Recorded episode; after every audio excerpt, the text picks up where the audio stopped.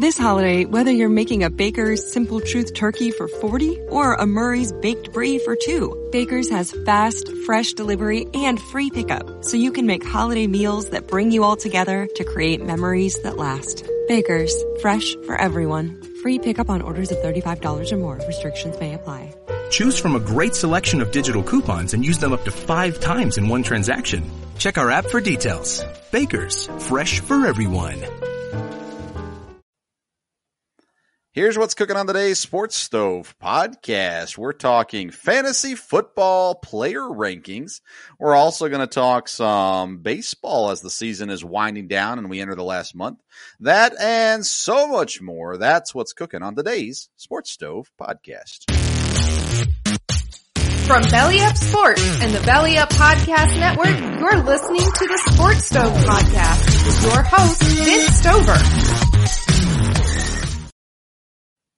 Welcome into a new edition of the Sports Stove podcast, presented by La Touraine Watches and Accessories. Go to La-Touraine.com. Use sports code, uh, excuse me, use the code Sports Stove for 10% off your purchase of watches, accessories, and anything else you can find on La-Touraine.com.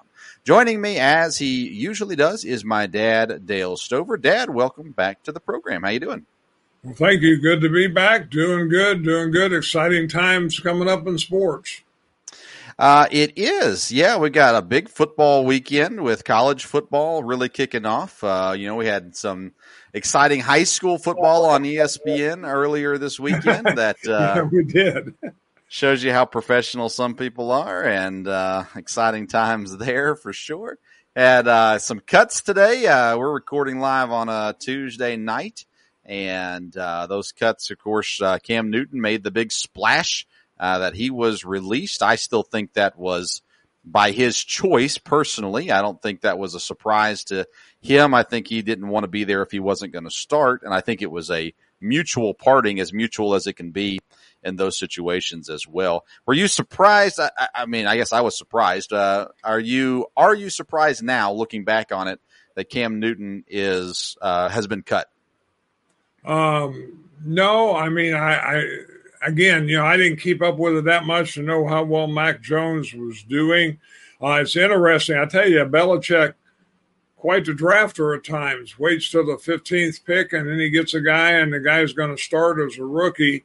Um, I, you know, we had talked about it was going to be hard to keep both of them if you were going to use Jones this year because they just don't play the same style. Um, I don't think you could have one offense and play both of them.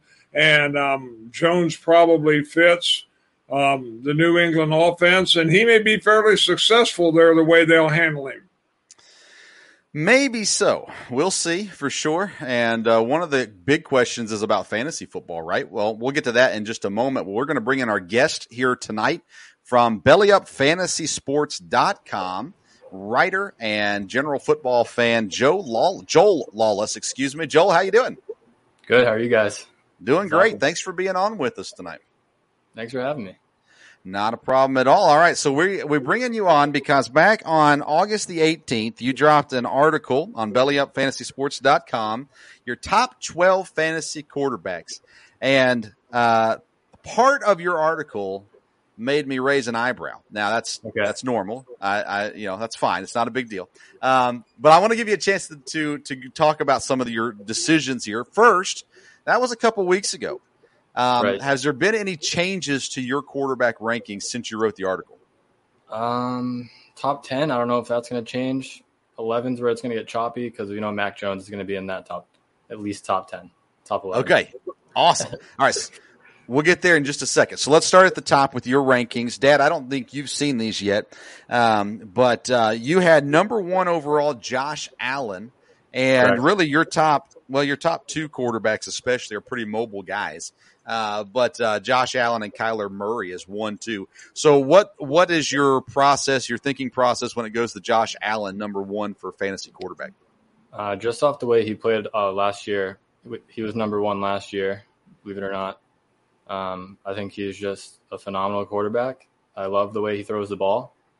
Looks like a perfect spiral. And uh, according to Emmanuel Sanders, it's like the best ball he's ever seen. So I just think he's he's got it down when it comes to throwing the ball, and then he's a big body when it comes to running too. He's good at that.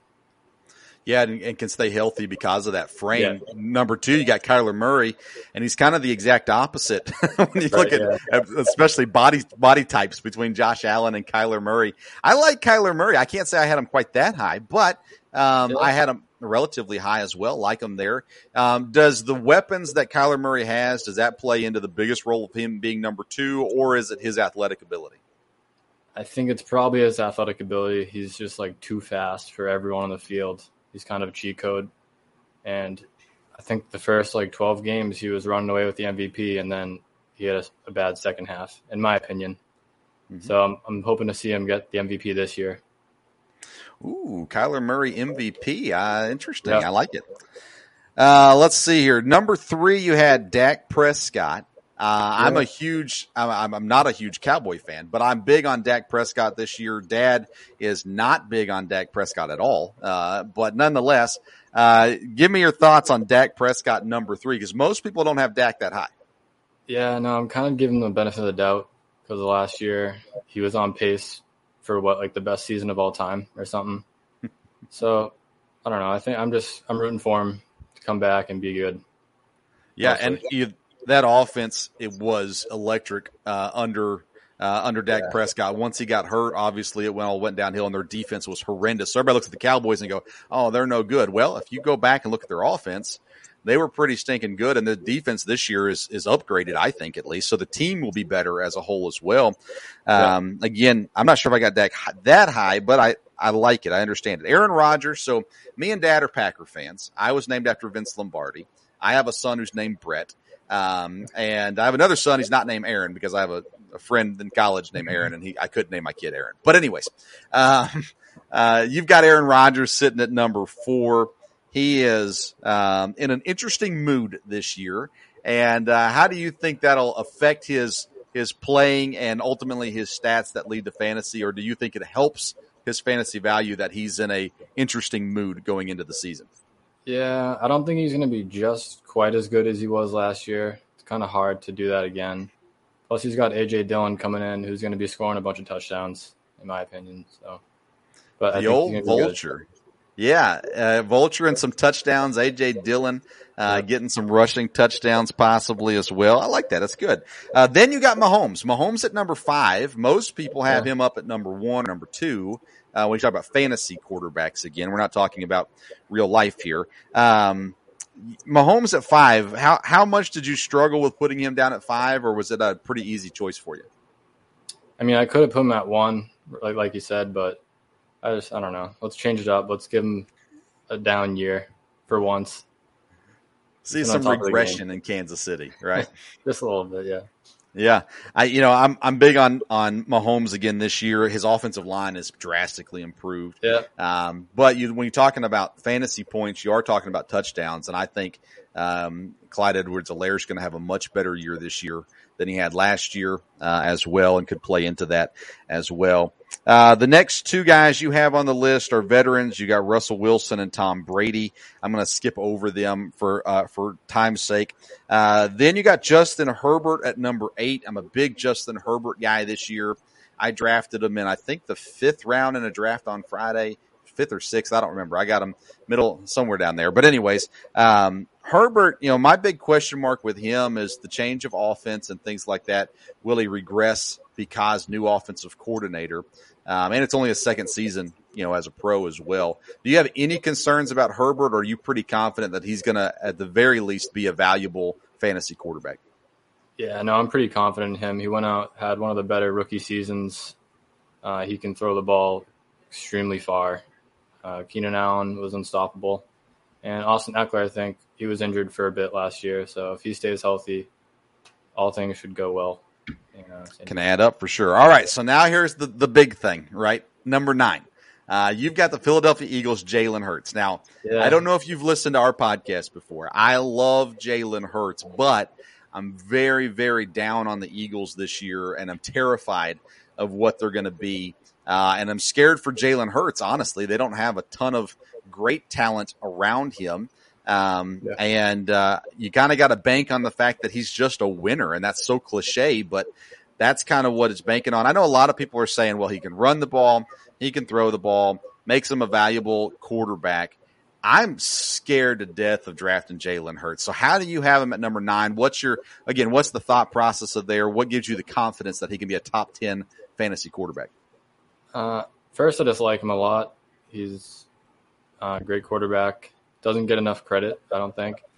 But um, yeah, if DeVonta Smith is what he should be, I think there's a lot of upside, especially with Jalen Hurts rushing and uh, Smith on the edge. So we'll wait and see we will wait and see. A lot of people have him. I've seen him in top ten at a lot of people people's rankings. Yeah. It just really surprises me, um, being that we haven't seen out of him yet what he can be. Uh, I admit I'm staying away from Jalen Hurts in fantasy drafts this year, um, unless he just really drops. But then I'll consider it. But I can't take him as a top top ten quarterback. You got Tannehill next. Uh, we've uh, we've spent too much time on our past podcasts trashing the Titans, so I'm going to stay off of that one.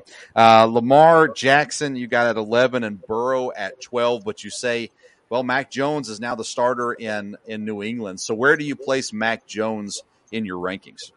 Well, when you DM me, I was actually curious. I didn't think about it yet, but ESPN has him at 30 right now. So I think that's extremely low. He's got to be better than that. Um, yeah. The team's pretty complete it's just going to come down to the wide receivers, I think, see if they show up and uh, make plays for him. Yeah, I mean, you look at, I love New England's tight ends. They're two of the best tight ends in, in the league. But you look at those receivers. Anytime someone's telling me, "Hey, New England's going to be great this year," you know why? Because they got Nelson Agholor. I'm like, wait a second, what? I'm not sure that I see that. I'm not sure how that helps Mac Jones out a whole lot. They're going to have to have receivers play out of their minds, I think, overachieve this year. And Bill Belichick's gotten team, guys to overachieve before, so maybe he can. Mac Jones. So you think Mac Jones is a top 12 quarterback this year in fantasy?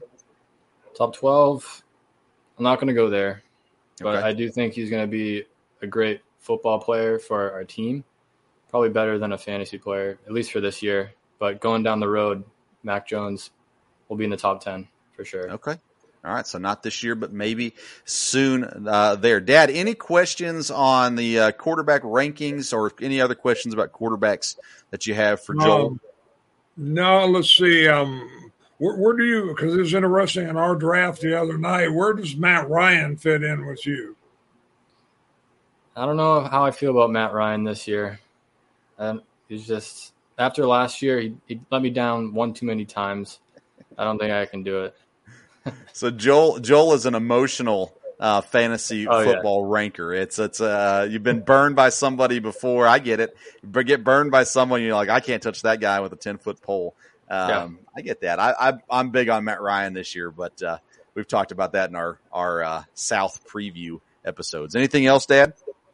Um, no, like said, I, I I wouldn't agree with some of them, but hey, he's you're more an expert than I am. But um, you know, I Hurts above Lamar Jackson. Okay, maybe so. You know, and and again, you know, you have to go with your gut. Hey, Dak Prescott's going to have a great year. Mahomes going to be down. Well, I'll probably go the other way on that. But you know, you you never really know from there. And was number ten Kirk Cousins?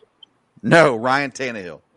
Oh, Tannehill. Okay, I was going to say if Cousins up there, man, my goodness. But um, Tan- Tannehill, I, I, I like him better than Vince does, and I think he could do well again. And he's got better receivers. Yep.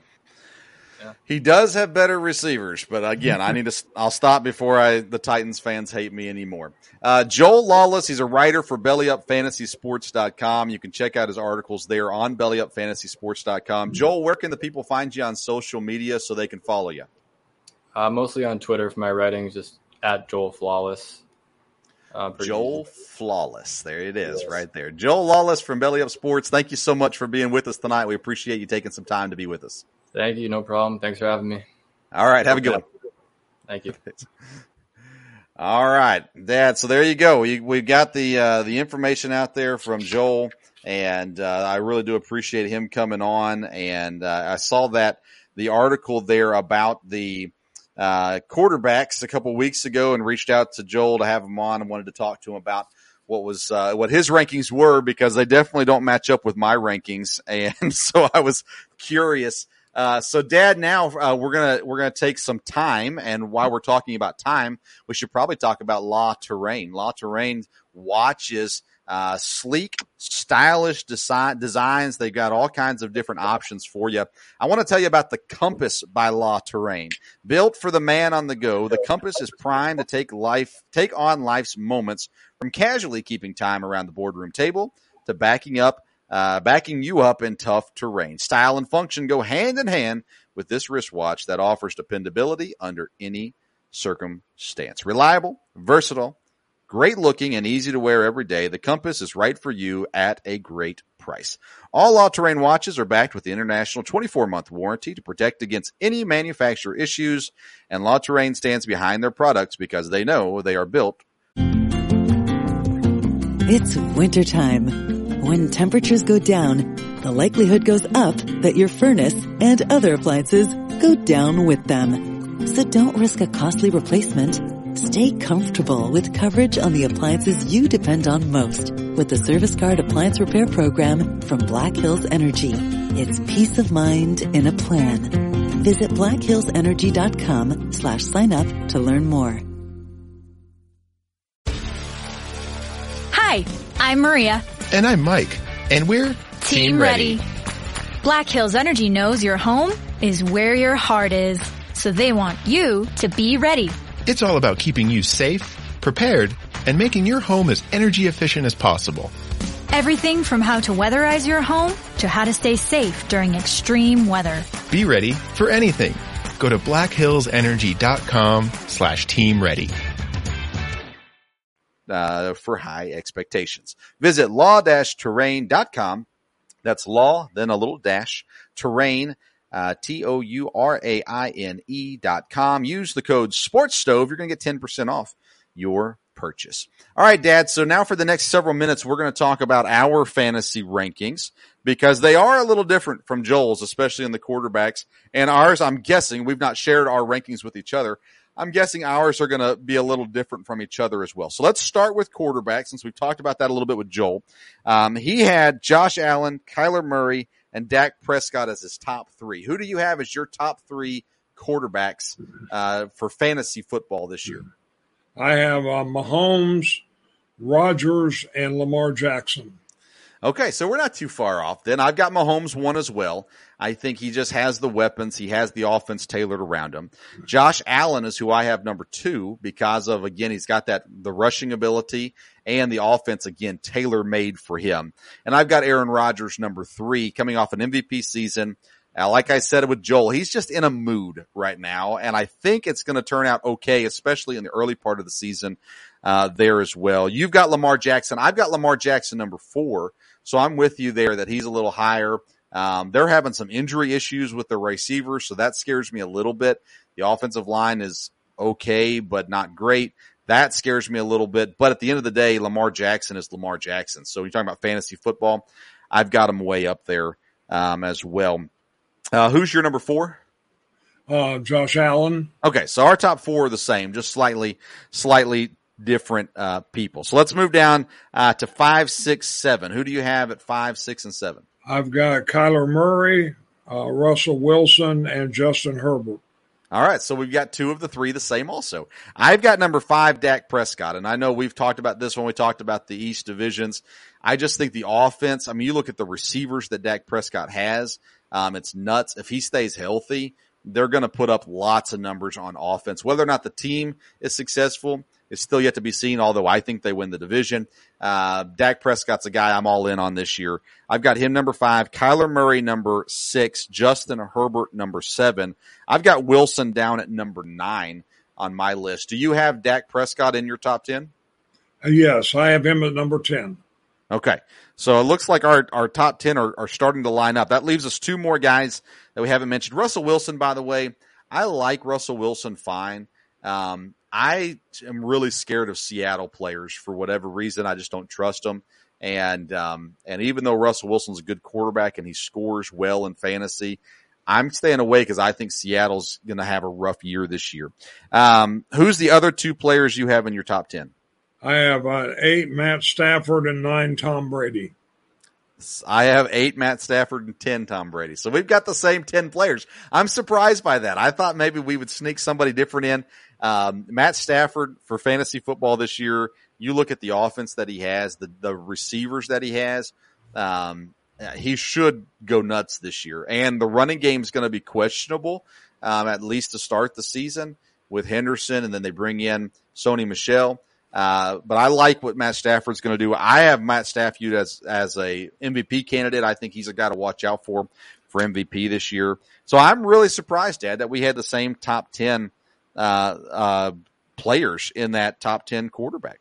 Uh, let's move on to running backs. Uh, we are we're going to be talking about running backs, receivers, and tight ends, and we're going to talk about them as if we are in a PPR league. So if you're listening and you hear, well, that running back should be higher, you've got to remember this is a PPR. We're doing it for PPR rankings because the leagues that me and dad are in are PPR leagues. So that's why we're going to do that. All right, dad, running back number one. Who do you have? Uh, Christian McCaffrey. I'm with you on that one. Number two. Alvin Kamara. I'm with you on that one. I, I am more excited about Alvin Kamara today than I was a week ago, honestly. For whatever reason, I feel like Jameis Winston now being solidified as the number one quarterback, I think that helps this team.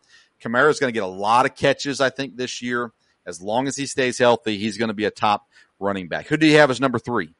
Uh, Derrick Henry. Right on. Same thing here with me. Uh, you know, I'm not a Titans guy. Derrick Henry is the one guy I trust this year in Tennessee.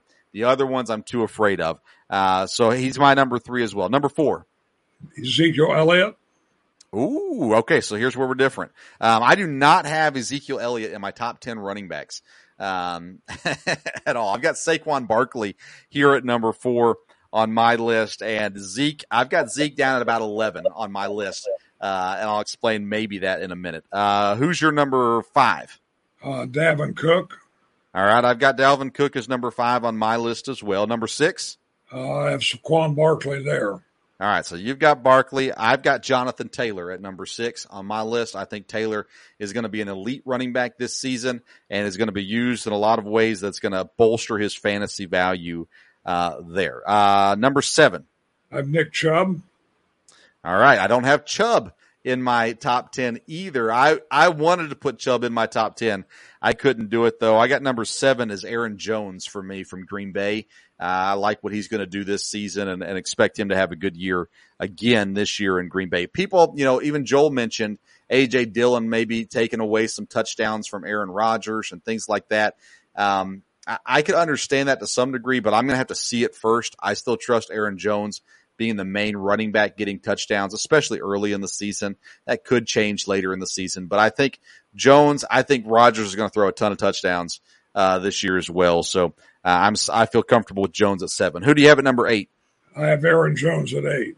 All right, so I've got Joe Mixon from Cincinnati at number eight. Uh, again, I'm really high on Cincinnati this year, especially when it comes to the fantasy things. Joe Burrow, um, Joe Mixon, those kind of guys I'm big on. I've got Mixon at eight. Uh, I, I considered Ezekiel Elliott here at eight, and I just feel like Mixon's going to outscore him this year. Number nine, who do you have there? I have Taylor there. All right, so you got Taylor way down at nine. Uh, I've got Clyde Edwards-Helaire there, and I mentioned this when we talked about Patrick Mahomes. I really think that he's going to improve a lot this year in the Kansas City offense. It's going to be his show to, to, to take, and I think he's going to take advantage of it. And I expect him to be a top ten running back this year. Number ten for you, running back. I have Ekeler. Okay, I cannot put Ekeler up there, and I understand that a lot of people do um, have him there. I've got Antonio Gibson from Washington as uh, my number ten, so we've got a good variety when it comes to running backs. I've got Mixon, Clyde Edwards-Helaire, and Gibson, who you do not have in your top ten. You have Chubb, Ezekiel Elliott, and Ekeler, who I do not have in my top ten all in there as well. But we agreed on the first three, so, so, so we're somewhere, and four of the first five we agreed on too. So, uh, so we're definitely the top running backs are really strong. Uh, to me, if I took my top 10 and I pulled one out of a hat, I'd be happy, you know, with any of them, depending on where you're drafting. But I think there's a lot of the top echelon running backs. It's hard to tell who's going to be a little better than the next one. Now, it drops off pretty quick, but the top echelon, 13, 15, is pretty good. So when you say top echelon, so when I look at these running backs, I kind of tier them up, and I've got uh, McCaffrey, Kamara, Henry, Barkley, um, Cook as as probably well maybe not Cook, so maybe the top four. Uh, Barkley, Henry, Kamara, and, and and McCaffrey as kind of tier one of my running backs, and then from there I've got uh, Cook, Taylor, uh, Jones as tier two of my my running backs, and then the next group would be tier three, uh, which would probably include guys that were not in my top 10 guys like Ezekiel Elliott, uh, Ekeler, those kind of guys as well. Who would you say is your tier one running backs? Do you have it in like your top three, your top four that are tier one, or do you have it break it down a little broader? I haven't really broke them down like that, but again, I think McCaffrey, Kamara, uh, probably Henry, and that that would be you know the top three there. Then you got the next probably the next ones through the top 10 of mine would be in tier two. And again, I had um, Edwards Helaire number 11 right there, Gibson number 12. And I think you got Harris, Mixon, Robinson, Sanders, and Jacobs. Uh, I think the last three, you know, Robinson, Sanders, and Jacobs are a little further down, but probably better than the rest. Let's go back to Najee Harris. Um, I, he did not make my top 10 part of the reason why is because I think Pittsburgh's going to be bad this year. Um, how much confidence would you have in drafting Najee Harris? Because you're talking about you're going to have to get him probably in the second round would be my guess to get Najee Harris. Um, and that would be probably later in the second round. But your thoughts on Najee and your confidence level as the rookie running back comes into Pittsburgh? Um, like I said, oh, that all worries me a little bit. I wouldn't take him as high as the second round or my second running back. So I probably wouldn't get him because these rankings are higher than that. Um, but if he fell after that and I had one good running back, definitely if I had two, it'd be great to have him.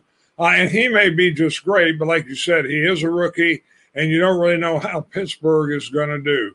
Are they going to rally around Ben and it's really going to be a great year? Juju going to have a better year? Um, or things just going to fall apart? well, if you don't know how Pittsburgh's going to do this year, you need to go back and listen to the AFC North preview episode. I made it very clear. Uh, Pittsburgh, Pittsburgh's going to be a six win team this year, fourth in the division. It's not going to be pretty in Pittsburgh this year. That is what I believe at least. All right, let's go to wide receivers. Again, we're ranking them as a, as they would be in a PPR league. These are uh, point per reception rankings. Um, I'm gonna guess we got number one the same, but maybe not. Who do you guys have as number one? Yeah, Davante Adams. Yeah. Davante Adams, not only is Davante Adams one of the best receivers in the NFL, I think if you talk real football, I put him number two, maybe number three, but I think number two right now behind Hopkins and real football. But fantasy football, you put Aaron Rodgers, favorite target on the field, you better believe he's going to find him, and he's going to find him a lot. And even though Aaron Rodgers will spread the ball around a little bit, he's always going to make sure Adams gets his catches during the game. He's going to score a lot of fantasy points this year. Uh, number two, who do you have? I have uh, Tyreek Hill. Tyreek Hill, number two. Okay. Um, I've got Stefon Diggs, number two from Buffalo. The way they used him last year and this year, bringing in Emmanuel Sanders should help uh, maybe pull the defense a little bit more away from him. Uh, so I like Diggs at number two. I've got Tyreek Hill at four. Who do you have as number three? I have Diggs at three, and then okay. I have Hopkins at four. Yeah, so we got the same four. We just have them in a slightly different order. I don't think you can go wrong with any four of those receivers. That's tier one for me. Those receivers, if you end up with one of those guys, you've got one of the top receivers, and you're going to be pretty safe, at least barring injury, with one of those guys. Um, who do you have as number five? I have Jefferson. Me too. How about that? Uh, I had Justin Jefferson last year. Absolutely loved him. Um, as much as I don't like Minnesota as much as I think Minnesota is going to have a new coach next year because of how bad they play this year. They're going to throw the football a lot, and Justin Jefferson's going to catch the football a lot. I like him at number five also. Number six. Um, then I have Metcalf. Okay, so I've got Calvin Ridley at number six. And again, when you asked the question about Matt Ryan to Joel, that's kind of the first thing I went to is I think Matt Ryan's going to have a positive year this year um, and, uh, and the reason, one of the reasons why is Calvin Ridley. And, uh, so I'm high on Ridley. I've got Ridley six. I've got Metcalf down at number eight. Uh, who do you have at number seven? Actually, I skipped one there. I had Ridley at five and Jefferson at six. Okay. Metcalf, Metcalf in at seven. So Metcalf at seven, Ridley Jefferson before that. So we've got the same top six of receivers, just in slightly different orders. Who do you have at number eight? Keenan Allen. All right, so we have the same top eight players because I've got Keenan Allen at number seven, uh, Metcalf at number eight, number nine. I got McLaurin. I've got him as well there. I love Scary Terry. When it comes to Washington, I am not a Ryan Fitzpatrick guy. I've made that very clear. Um, but I think Scary Terry is going to get some points this year, and uh, was able to snag him in a draft on Friday as well. Pretty excited about that one. Number ten. This is a hard one, I think, to come up with number ten. There's a lot of guys kind of in this area that could work here. Who do you have as number ten? Yeah, you're right. There's a lot of guys there, but a guy that I, I just you know I like and I think will do good in fantasy football, so I'd move him up to ten and be Evans. Dad, we got the same top 10. Really? I, I am surprised. I'm surprised by that uh, with the variety that's out there in wide receivers. But I've got Mike Evans as number 10 as well. Again, there's a lot of guys. The you know, I like the Cowboys uh, when it comes to fantasy football, but I'm not sure which receiver is going to be the top dog there when it comes to fantasy. You've got CeeDee Lamb. You've got um, uh, Cooper there as well. So, you know, it's, I, I'm not sure which one of those guys I considered putting one of them up here. Um, but ultimately, when you look at Tampa and what they're going to do, Mike Evans is a guy that can catch a lot of touchdowns this year. And, uh, so that we got the same 10 guys, different orders, but same 10 guys in the top tens of wide receiver. Again, my tier one is Adams, Diggs, Hopkins, and Hill. And then from there, you go down to tier two, which would be Jefferson, Ridley, Allen, Metcalf, uh, McLaurin, and then from there it goes to tier three. I'd have Evans starting my tier three. Um, are those top four guys your tier one also, or would you throw somebody else in there as well? Yes, no, that'd be it. Adams, Hill, Diggs, and Hopkins. Um, we're Packer fans, uh, so Adams Adams is number one on our list, and I think that's fair. Um, what other Packers would just give me one one other Packers receiver that you say is worth having on your fantasy football team? Um, from following it as well as I think I do and watching everything in the preseason, um, fantasy wise, Scantling.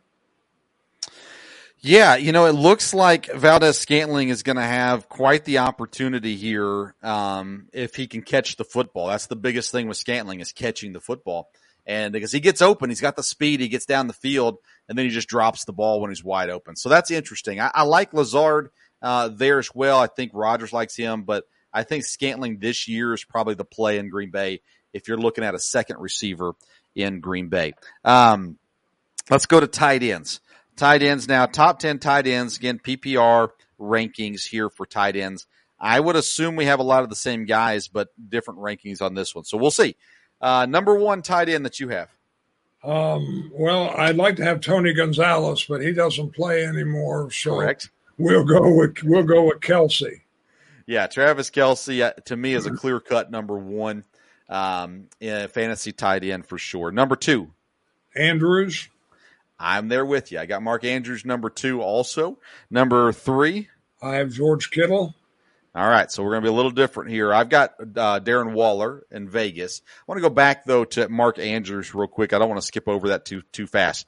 When you look at Baltimore um, and what they do on offense, Andrews to me is clear cut number two. Like I didn't have to think too hard about this. I think he's a clear cut number two tight end. I think he is a tier one tight end. Like he's a guy that you get on your team, you're going to be solid for the whole season. There's not a lot of competition at tight end. They've got Boyle, but not a lot of competition at tight end in Baltimore, and he's a proven commodity there. So I love that. Uh, Waller in Vegas for me is uh, just again one of those things. He's already got the connection with Derek Carr. They don't have a ton of great receivers around in Vegas either, so that kind of plays into it. He gives them a good size and, and opportunity there as well. Uh, who do you have number four? I have Wall, Waller at. Walker Okay. at. Yeah, so I've got Kittle at number four. So we've got the same top four tight ends uh, there. Number five. Robert Tonyan. All right, so I've got Kyle Pitts at number five. Um, and the reason why, again, as you look at the other receivers in Atlanta after Ridley, Pitts is the number two guy. He might even be the number one guy at some point this season in Atlanta. And uh, I think he's going to have a great rookie season as well. Uh, I've got Tonyan next at number six. I love Robert Tonyan. Um, but again, I think this year you're going to see Rodgers. I say force, but I don't think it'll be unwise necessarily. But you're going to see him look to some guys like Davante Adams, like Randall Cobb if he's on the field. Uh, you're going to see Aaron Jones more involved as well. So that kind of scares me a little bit when it comes to Tonyan's value. But I say that and I still have him number six overall. I'm a huge Robert Tonyan fan. Uh, who do you have number six? I have Kyle Pitts. Okay, so we got the same top six. This is where I think it'll start to get interesting in these rankings where we should disagree. I could be wrong. We'll see. Who's number seven for you? Hockenson. Okay, I've got Hockenson number eight. Um, I've said a lot this offseason as people were spouting off Hockenson as a top three tight end. I said he's not a top three tight end, and uh, he is a top eight tight end, and that's why I have him there at eight. Um, number seven, I have Jonnu Smith from New England. I think he's going to be the tight end that, that gets the majority of the touchdowns over Hunter Henry. Although I think Hunter Henry is probably a better tight end, especially receiving tight end. Um, he's always hurt. So I'm going to go with Jonnu Smith at number seven, Hockenson at number eight. Who do you have number eight? Uh, Thomas. Thomas. Oh, from Washington. Logan From Thomas. Washington. Okay, yeah, yeah. I'm scared of Thomas this year. A lot of people have him uh, around number seven, number eight in the rankings, and I like him okay, but I got to admit he scares me this year. I think he's being overhyped to some degree, so I don't even have him in my top ten in this ranking. Uh, who do you have number nine? Um, I have um, from Denver Fant. Noah Fant. I've got him number 10. Uh, so I've got him in there as well. I think Teddy Bridgewater will use him. He is talented, but again, you've got some really, really talented receivers, three really talented receivers in Denver, uh, which are going to steal some of the, the thunder for Noah Fant. But I do have him number 10 in there. Uh, who's your number 10? Number 10, you got to go with the guy that can catch it over the open water, Gronkowski. Gronkowski. Okay, Gronk's not in my top ten. I I don't have Gronk very high. Uh, Gronk is a guy I'm not drafting. Uh, so there you go. Anybody in any of my leagues, you don't have to worry about me taking Robert Gronkowski. I've got Dallas Goedert in my top ten. I got him number nine. Uh, he's going to be the starting tight end in Philly. You know how I feel about young quarterbacks and their tight ends when it comes to fantasy football. If you've got a young quarterback, the tight end's going to catch the ball a lot. Dallas Goedert seems to be the guy that's going to be the main guy in Philadelphia. It'll be interesting to see if Zach Ertz gets involved this year or not. Um, but uh, so that one is is what I have. I've got Goedert nine, Fant number ten. Dad has Fant number nine, and um, who'd you say at number ten? Gronk. Gronk. That's right, Gronk at number ten. Uh, so. Yeah. Gronkowski. Yep. So there you go. So there, there's where we are with the uh, fantasy football rankings. We've given you our top 10 quarterbacks, running backs, wide receivers, and tight ends. And uh, those are our personal rankings that we've given for you there. We've got a draft coming up this Friday. I've got another draft coming up on Sunday. So uh, I, I hesitate to give my rankings. My dad asked me the other day, and I'll ask dad's opinion of this in just a minute. Uh, but you know, he said, I got, I'm trying to figure out if you've been lying when we've been talking fantasy football on the podcast, uh, or if you've actually been telling the truth. And, uh, it is, it's hard. This is my first year doing fantasy stuff on the podcast because last year I didn't want to, I didn't want to let out what I was doing. And I don't even know if, if most of the guys in the leagues I'm in pay attention to this podcast. They should, but I'm not sure that they do. And so, uh, so nonetheless, uh, this year I just decided, Hey, let's just go at it. We're going to give, give you give you what it is, and uh, you can decide to use it or not. That's up to you uh, on that. So, uh, Dad, you you asked me the other day if I you were going to try to figure out if if I was lying when we were talking fantasy football or if I was being completely truthful. We've been through one draft. We've got another one uh, Friday. Um, would you say I've been truthful so far, or do you think I've held anything back? Um, I'd say you were pretty truthful. I wasn't sure on a couple of them, but based on who you picked and where you went, um, then yeah, I think you really liked them. All right. So there you go, people. Firsthand, firsthand knowledge uh, there. I'm not holding anything back. Uh, Dad, before we transition over to baseball, um, I want to mention our local sponsors, IPM Pest and Termite. If you're in Central Kentucky, uh, make sure you go visit myipm.com. They're the Central Kentucky's neighborhood pest professionals. Uh, any kind of pest that you have, ants, spiders, centipedes, mice, moles, termites, whatever it may be, the the fine folks at IPM Pest and Termite can help you, and they can help you for an affordable price. Uh, go check out their ratings on Google or Facebook. You'll see what their customers have to say about them. Again, you can find more information at myipm.com. And my uh, IPM is the official sponsor of the Sports Stove Local Hour.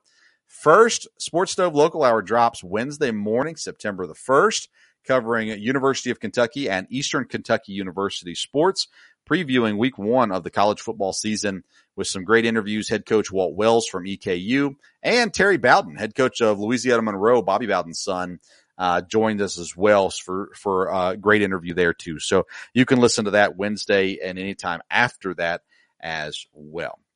All right, Dad, we're going to transition to baseball, but I should ask you anything else you wanted to say about fantasy football before we go to baseball?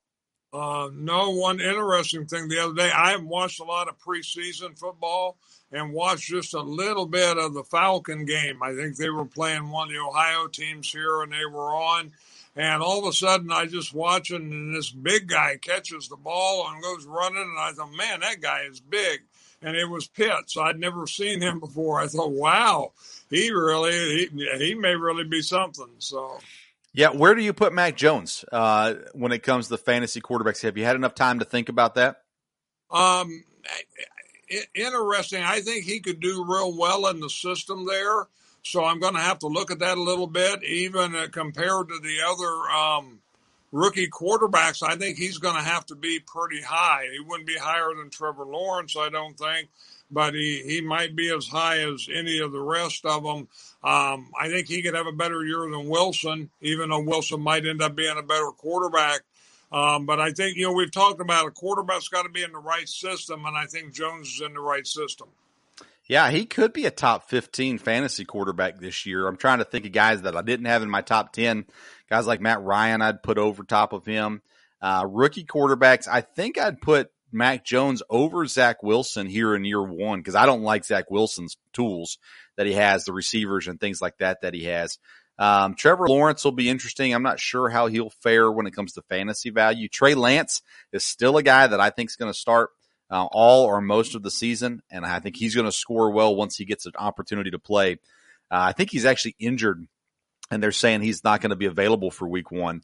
Uh, so that would blow my prediction of him starting week one. But nonetheless, um, yeah, I think Mac Jones is going to have a decent year. I think even in fantasy this year, he's going to be a guy that's going to produce. I would not want him as my number one quarterback. Um, but if I had him as a backup, I think I'd feel pretty comfortable with that as well. All right, let's transition to baseball. We are in the last month now, September, uh, before the playoffs begin in Major League Baseball and we'll get to the standings and the wild card stuff in just a moment. But I want to start with the situation in New York and Javi Baez.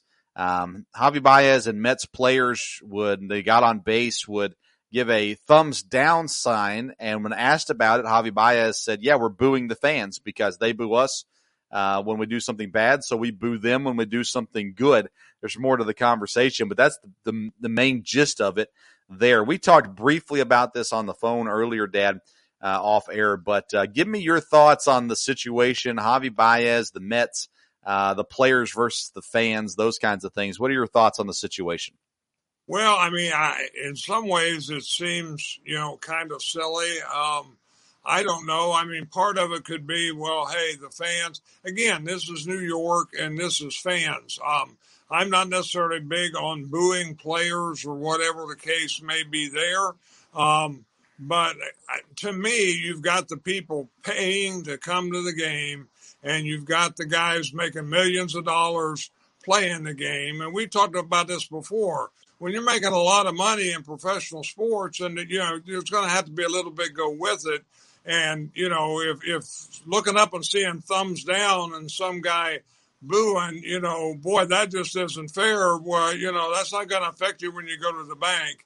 And um, I, I, to me, uh, you know, I, I may could read a little too much into it, but um, I think part of it is the way baseball is structured, the whole pro sports with salaries and guaranteed contracts.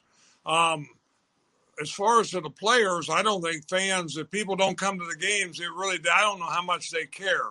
I don't know how much it affects them. Sometimes you wonder how much winning and losing affects them. You see guys get a big contract and then they never play that well again. Um, so I, I think that's a different day than when everyone now the owners, yeah, they want people in the stands and people buying souvenirs, and that's all important there. But um, you know, the players sometimes forget where the fans fit in in sports. Now, for the fans to have that right, you have to act right. I think you have to act decent. Um, and if you're a good fan of the sport, I'm all for that. Um, but, um, you know, to me, the whole thing is a little silly. You know, the, the Mets, again, should have done well, and they aren't doing well. And um, that's not going to sit well with fans. Okay, I agree with you on that. Um, but how fickle are fans, right? I mean, literally in the same game, they can boo one thing and the next inning cheer, or cheer in the first inning and boo in the third inning because they're not happy with something. And I've heard that brought up about it's New York and they're lucky. He's lucky he doesn't play for the Yankees and this kind of nonsense. You go, what are the Yankee fans going to do? Oh, they'll beat him up. Well, that's not right. that's, that's kind of stupid for the fans to do. Um, you know, and those kinds of things. I think, you know, we, we got to come back to this point about Javi Baez. When he got traded to New York, he said the day he got traded that he would like to re-sign with Chicago at the end of the year. He's a free agent at the end of the season and he said when he got traded, I want to come back to Chicago. Now, whether or not he goes back to Chicago, I don't know. But what that tells me is Javi Baez could care less what the New York fans think of him. He's not there uh, to to to appease fans. He's there to win baseball games. Now he has not won baseball games. They have not done well, and it's not all been on him. I mean, you look at Francisco Lindor; he's been horrible for the Mets this year. But and he said some things that were stupid. But nonetheless, back to Javi Baez and the booing. I say, you know what? Go for it. I don't care. Go for it. Give the thumbs down. Tell the fans, hey, you guys are hypocrites. You're you're fair weather fans, and that's not what you should stand for. You should be support. I mean, you look go back to Chicago, Dad. Sure, I'm sure Chicago fans booed at times, but Chicago fans are loyal to that team. Uh, and and you know, I have no no a uh, love for Chicago of any kind, but Chicago Cubs fans they were in misery for years and years and years and centuries before they finally got back to the world and won a World Series. And you look at that that that city and how much they love their baseball team. I think Javi got to New York and I think he realized you got the Yankee fans are probably a little bit more prevalent than the Mets fans, although there are there are loyal Mets fans. To me, Javi Baez says this is stupid. You guys are fickle. You're hypocrites. Uh, you're fair weather. And so I'm not going to support that. And I don't have any problem with that. The thing I think this points out though, dad, is how great small markets are because in New York, they, they are very brutal to the fans or to the, to the players in football and basketball and in baseball. Uh, there is the booing. There is the negativity. There is the hatred that comes when the team doesn't succeed. But if you go to a small market team, they are constantly trying to help get players back on track because they, they just want their team to win. And I go back to Milwaukee and I look at Christian Yelich and his struggles that he's had this season. He didn't get booed by Milwaukee fans when he struck out. He didn't get booed by Milwaukee fans when he didn't do what he was paid to do. But guess what Yelich is doing? He's turning it around. Now he's starting to hit. He's hit successful in like eight straight games or something. And you look at it and what he's every time Christian Yelich walks out on the field, he has fans supporting him, trying to encourage him to get him back in out of his funk. They're trying to be a part of the solution and not just pouring on. We know, Dad, society is soft. We're getting softer and softer by the minute and uh, we talk about mental health and those kinds of things. But the reality is, is, is any player who is booed by his own fans, that's going to hurt. When you get booed by the opposing team, you don't care about that. But your when your own fans boo you, man, that's just something you know that that does hurt. And so I think small market fan bases are far better than large market fan bases because they just support the players. Um, and with the exception of of illegal things and domestic abuse and stuff like that. They support their players on the ball field and try to do their small, small, small part to help those players get back on track uh, when they're in there. Um, so I think this situation, and it is crazy. I cannot believe that the team came out with a statement saying that it's unacceptable uh, for the players to, to say this and do this, and we're going to have a team meeting about it. I imagine that team meeting was bonkers. Uh, but, but nonetheless, um, you know, we're not allowed to do anything, right, Dad? We can't do the horns down at Texas. We can't do the L's down in Louisville. And now we can't do thumbs down in New York because it's too mean uh, to somebody. That's my thoughts on it. Um, I, I get it. I think it's, I think it's stupid on both sides, right? The play, it's stupid for the players, stupid for the fans, it's stupid for the organization to get involved. Just let it go. It'll end itself and move on. Those are my thoughts at the very least. All right. Uh, any more thoughts on that? Uh, no, no, I agree. Like I said, there's, you know, I, baseball's had a good see, good year. I think the playoffs are going to be very exciting. And um, I think, you know, there'll be a lot of new teams in there and, and some good, good baseball. Uh, won't be centered around superstars in some ways. Um, it'll be more baseball teams and hopefully it'll be good baseball. Major League Baseball has had what I think has been the best season in years. I mean, maybe maybe since the Barry Bonds home run days. Just phenomenal year. I think the teams have been fun to watch. You got Shohei Ohtani. He's not going to make the playoffs, but he's probably going to get the American League MVP. And he's drawing in viewers and, and, and things like that. You've got interesting battles coming down in the West, NL West division. The NL East division is close. The American League East Division has been entertaining to some degree uh, this year as well. So it's been quite a season for sure. I agree with you. I think it's been a great season for Major League Baseball. Let's talk about the uh, wild card teams. Let's start in the American League. Right now, you've got the Yankees and the Red Sox as the uh, wild card uh, uh, teams in the American League, but you've got Oakland, Seattle, and Toronto nipping at their tails right now as well. Do you think, I mean, in my opinion, the Yankees have finally started playing the way we expected them to play. So I think they're locked into the playoffs. Do you think that the uh, Red Sox can lock up that last wild card spot, or do you think neither the Yankees or the Red Sox are going to be there at the end? Um, I, I think the way the Yankees are playing right now, I think they're in good shape. I think being that we have what a month left in the season, um, I don't think the Red Sox have it locked up yet. Um, anytime you have a lead, that's good at this point. But um, Oakland's had some good runs, and they've gone on a little bit of a fall here. And to me, Seattle, I like that. That's kind of a surprise team. And if they could, if they could get in there, that would be um, that'd be exciting, maybe, and good for baseball. But again, the Red Sox, people didn't always expect a lot out of the Red Sox this year. So um, uh, I think any of those in there will be good, and but I think the Yankees are in good shape. Seattle hasn't made the playoffs in 20 years, 18 years. I forget. It's been a long time since Seattle's been in the playoffs. Um, I like Toronto. I think they're coming on strong. They've got a, a good run differential. They've got a plus 118 run differential. They've allowed uh, 531 runs. They've scored 649 runs. They're on a three game win streak right now.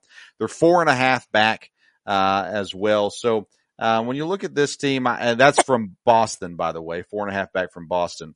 Um, I think Toronto, if they can stay healthy here at the end, they're a team to watch make a run into the final wild card spot there. Uh, in the American League, the A's, you're right. They've had they've had some good moments this season.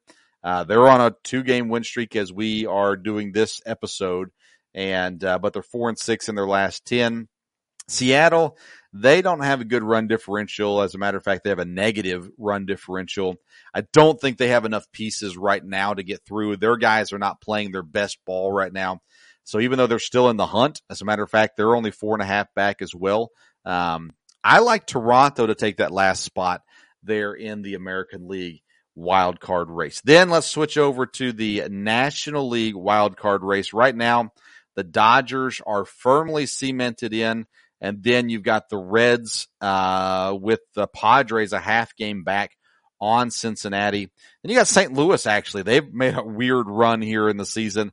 They're at two and a half games back from Cincinnati right now. Phillies three games back there as well. Dodgers are in, or if they end up somehow, well, let's we'll go back to Dodgers and the Giants in a second. Let's stick with the wild card. Cincinnati is is currently there.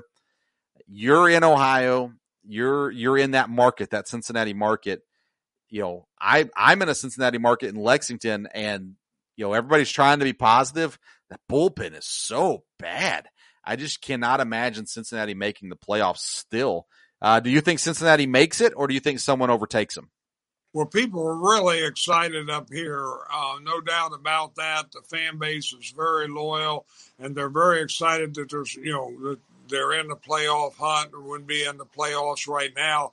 Um, boy, I don't know that they will. You know, the Cardinals are making a run. Um, it, it's the Reds have won some big games, but then you know when they play some good teams, they've struggled and they got a double hitter tomorrow with the Cardinals. So boy, the standings could change, you know, real quick there. And um, they haven't been able to handle Milwaukee um, for the most part. So um, I, I I don't know. It'll be interesting to see who who gets in there. And um, again, up here, it's very positive. And I don't think Cincinnati, like you said, there's some problems with the bullpen. They won't go far, but uh, they might get that last wild card spot, and that'd be a real. Um, real shot in the arm up here. They have some good young players. They've had some people that surprised, um, no doubt about that. But um, the pitching has been the problem. Well, you look at their September schedule. They play St. Louis next. Then they got Detroit. Then they got the Cubs. The Cubs are an easy win right now. They got the Cardinals again. Then they got the Pirates, uh, the Dodgers, the Pirates, the Nationals, and they close out with the White Sox. They've got a relatively easy schedule when you're talking about playing the Pirates, the Tigers, and the Cubs in that spurt. But you're right against that St. Louis. They play St. Louis in two series here in the last month. And uh, that's going to be intriguing to see if St. Louis can do something. San Diego still has the talent, and I expect San Diego to overtake Cincinnati uh, personally. But San Diego's got a tougher schedule, so that might be rougher because San Diego has to play San Francisco. They've got to play the Dodgers. They've got to play uh, the Astros. I'm looking real quick. They play St. Louis also, and they play the Braves. So they play the Dodgers a couple times. It's yeah, it's going to be an interesting, uh, rough hard end of the season for San Diego. They should be the team that gets there. Maybe Cincinnati can hold on. I would still be shocked if St. Louis overtakes them uh, there as well. Uh, division leader in the NL West, the San Francisco Giants, your San Francisco Giants, have been leading all season long. They're a game and a half up on the Dodgers. Are the Giants going to be able to hold on to the division, or will they end up being the wild card? Um, I think they can hold on just because they're playing good ball. They have a lot of people that contribute. One night you've got, um, you know, one guy hits a home run, and next night another guy. Uh, plus, they've had some players that have had some really strong seasons. Um, their pitching, for the most part, has been good. Um, there's been some drops there. They do have good a good bullpen. They can come in and hold up there. So um, again, I've kind of been waiting for the Dodgers to overtake it. The Dodgers have to be going crazy because outside of last night, every time the Giants lose, the Dodgers lose. Mm-hmm. Now, in the same way, when when we win, the Dodgers win. So we haven't been able. A couple weeks ago, we had a four game lead. Um, but outside of that, you know, it's been two, two and a half, and now it's one and a half. Um, so we'll see. Is a big series, you know, a tough series with Milwaukee. Um, lost last night. You know, it was a close game there. Um, it was okay because my fantasy pitcher won, but other, um, you know, uh, it, it's interesting now when you do get to see some of the good teams that are probably going to face in the playoffs um, playing each other from there.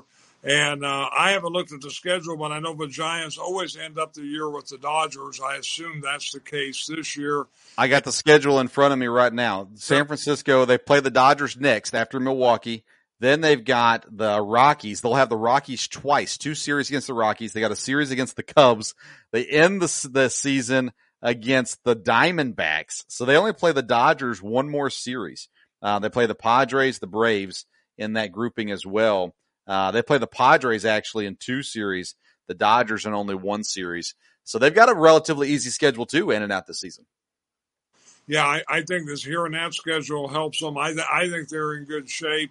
Um, again, you know, the Dodgers are going to be interesting. Whichever team is the wild card, is going to be a really strong wild card team, no doubt about that, because their records are going to be, you know, better than than all the other teams in the playoffs. So um, it's funny. I'm not a big Braves fan, but Atlanta has played well and has played well against the good teams. You know, I think we split with them. And um, you know, I'm hoping they do well against the Dodgers this series, but I, I'm really surprised the Braves jumped up like they did. You're right. The Braves have been. I, I thought that the both the Phillies and the Mets. Well, the Mets were injured, and I, but I thought they were going to have some guys really come on after the All Star break. They have not. Um, then the Phillies after the trade deadline, I was all in on the Phillies, and uh, they have not been able to do any do much with it. And so you're right. The Braves have have played, um, and at this point, they seem to be pretty well in control of the East. They could still be caught for sure, but uh, the way they're playing right now, I expect them to stick where it is. All right, Dad. Our next episode will be Thursday night, eight o'clock. I'll be joined by the host of the Bottom Line with Brad Taylor. Brad Taylor. We're going to talk college football and uh, discuss win totals and a lot of other things in regards to college football. I'm sure we'll talk some baseball there as well. I want to remind you to go visit La Touraine. You can find it la-touraine.com and use the code Sports Stove You'll get 10% off your watch or any accessories that you purchase. We appreciate them for partnering with us as well. Then our brand new Sports Stove local hour covering Kentucky Wildcats and Eastern Kentucky Colonels drops momentarily. Uh, it'll be available as of Wednesday morning and uh, which most of you listening is is Wednesday. So uh, so it's available now. Go wherever you get your podcast to the Sports Stove podcast. You'll find the Sports Stove local hour there in the episodes, as long as all our other Sports Stove podcasts there as well. Thank you so much for tuning in tonight. Until next time, we'll see you around the Sports Stove.